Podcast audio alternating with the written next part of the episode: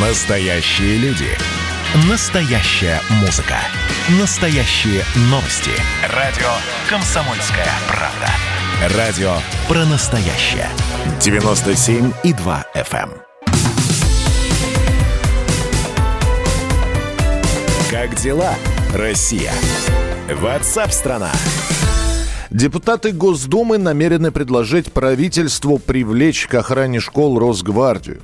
Об этом заявил один из депутатов Госдумы Олег Шейн. По его словам, родители не должны скидываться на охрану, безопасность не должна зависеть от доходов людей. Все задачи по обеспечению безопасности школ нужно перепоручить Росгвардии. Однако некоторые сомневаются вот после этих слов, что, во-первых, сил Росгвардии хватит на обеспечение охраны всех школ. Очень многие пишут, что невозможно к каждой школе приставить наряд полиции и бойцов Росгвардии. Потому что там, где школы, а детские сады скажут: извините, нам тоже нужна охрана. А чем, там, я не знаю, ПТУ хуже, чем школ? И туда нужна охрана. Как можно организовать безопасность в школах? Пока стандарта какого-то безопасности нет. Как в таких ситуациях действовать учителям? Но мы видели, что делали учителя в казанской школе. Закрывали, старались быстро запереть класс, просили детей спрятаться под парты. Было голосовое сообщение от директора школы. Ну и мы знаем, что 2 учителя погибли. Одна, пытаясь закрыть ребенка, и она спасла ребенка, сама отдав жизнь за него. Другая учительница вышла, чтобы посмотреть, что происходит в коридоре, и получила выстрел в упор. С нами на прямой связи ветеран подразделения «Вымпел» Александр Аникеев. Александр Сергеевич, здравствуйте. Здравствуйте. Есть какой-то регламент? Можно ли придумать, прописать правила, методичку, которая бы срабатывала во всех случаях жизни? Ну, прям под все случаи, конечно, очень трудно подобрать. Но я считаю, что это достаточно несложно отработать общую, так скажем, методику и действие, но они должны быть отработаны. То есть вот как раньше в Советском Союзе отрабатывали, да не только в Советском Союзе, там и в США, там, я думаю, в Израиле, как бы отрабатывали действия при каких-то чрезвычайных ситуациях, то есть там ядерная бомба взорвется, еще что-то. Угу. Сейчас в современных условиях добавилось вот этот вид преступлений, то есть вот эти одиночки-убийцы, и они никуда не денутся. То есть это будет, то есть это уже надо принять как факт, и под это дело уже подстраиваться каким-то образом. А разработать это должно быть совокупно. То есть это, кстати, достаточно правильное предложение по поводу Росгвардии.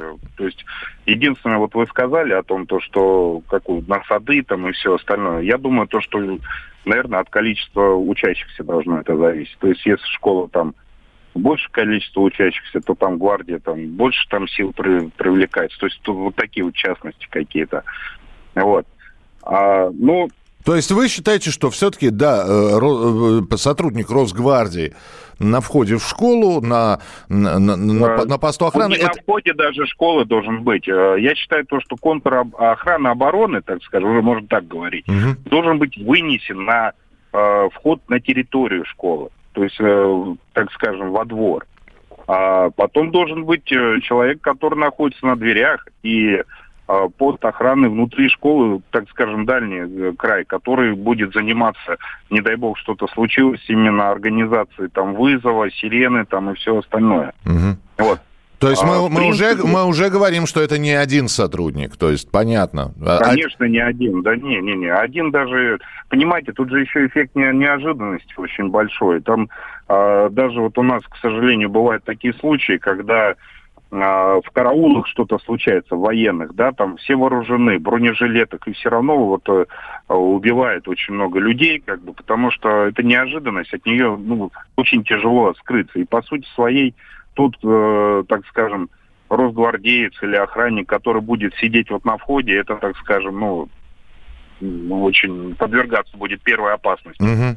Ну да, потому что если ему нужно, по крайней мере, сказать «стой, кто идет», да, или, по крайней мере, поинтересоваться, то... Ну, он досмотром занимается хотя бы визуальным, хотя бы пропускная система. Угу. А если к этому добавить еще какую-то автоблокировку дверей, там, допустим, в момент, если вдруг случилось, вот напали на пост, да, вот такой вот сумасшедший, там, или не сумасшедший, там, маньяк, вот, блокировка входа дверей. Там, может быть, еще было бы неплохо бы разделить школу на сектора, чтобы автоматически там решетки какие-то закрывались. То есть этот вопрос его, на самом деле, если обдумать и правильно все сделать, в принципе, можно, ну, очень серьезно обезопасить детей. А по поводу, как бы сказать, в принципе, дети, это по большому счету, ну, самая главная ценность нашей жизни. То есть это ценнее, чем деньги там и все остальное. И на их безопасность, ну, на самом деле, средств жалеть не надо, потому что у нас армия есть, там, силовые структуры и все остальное. В конечном счете их задача, ну, самая главная, это защита, в принципе, детей, ну, нашего будущего. Вот. Бесспорно, абсолютно, да. Да, и, в принципе, здесь, если в эту парадигму смотреть вот так, таким вот образом, то вполне нормально, как бы, и такие вещи, о которых я говорю, то, что должно быть охраны, он должен быть вынесен за территорию дверей, то есть за территорию помещения школы, потому что, когда заходит туда преступник, это уже поздно. Он убивает сидящего там охранника, вахтера, и все. И все, и делает, и как утят расстреливает. Я понимаю, о чем вы говорите. Да, да, Александр Сергеевич, вы, вот знаете, я просто хочу сказать, то, что вы говорите, вот именно это надо рассказывать на уроках ОБЖ. Вот. Да, да, я как раз об этом и хотел сказать, то, что должна быть создана методичка с привлечением хороших, настоящих экспертов. У нас в стране спецподразделения, они лучшие в мире. Антитеррора и все остальное, там, как бы задать им вопрос, чтобы они на научном основании это все сделали, разработали эти методички все, методику, так скажем, защиты, обороны там детей. Потом можно было бы посмотреть и на обучение преподавателей, там, на, допустим, если бы, это, конечно, сейчас дико прозвучит, но, в принципе, если бы им выдавали хотя бы ну, так теоретически, фантастически сейчас, ну, хотя для Израиля того же самого это нормально. Если бы им выдавали хотя бы травматическое оружие и обучали. То есть вот сели дети и учительницы, забаррикадировались в классе, да, вот она пистолет направила на дверь и сидит, ждет.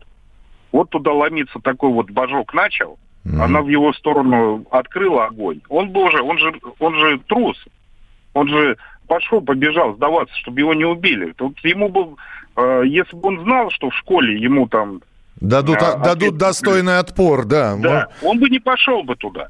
Я вас понял, да, спасибо большое, Александр Сергеевич. Александр Аникеев, ветеран подразделения «Вымпел», был у нас в прямом эфире. Я почитаю ваше сообщение. Раньше сторож ходил с берданкой. Значит, все очень просто — выдать охраннику оружие. Так, Михаил, почему не устроят какие-нибудь лекции, как вести себя при чрезвычайных ситуациях? Ну вот мы и говорим, что вот именно это нужно рассказывать на ОБЖ. Можно сделать такую систему: одним нажатием кнопки блокируются все двери в классы, и кнопки может быть 2, 3, одна у охраны, другая у директора. А может изучить советский опыт? Ой, я сразу вот хочу сказать, Алексей, давайте, я понимаю, здесь очень много таких сообщений подобных, вот посмотрите, 30 лет назад, когда был Советский Союз, такого не было. Это была другая эпоха. Давайте признаем, что и люди были другие, человеческие отношения другие были. Вот. И то, что было тогда, и то, что сейчас, можно, конечно, проводить какие-то параллели. Но если мы сейчас начнем вспоминать советское время, могли в дом войти абсолютно спокойно. Домофонов не было никаких. Школы забором не были обнесены. Ну и так далее. Времена изменились. Давайте не будем сравнивать, потому что давайте жить в реалиях. Делать нужно что-то здесь и сейчас. А брать за основу советский опыт... Основа советского опыта — за нами бабушка-уборщица с половой тряпкой получишь по затылку, вот, и сразу начинаешь себя хорошо вести. Сейчас это нереально. Вернее, тряпкой можно получить, но я представляю, какой хайп поднимется после этого. Продолжим через несколько минут.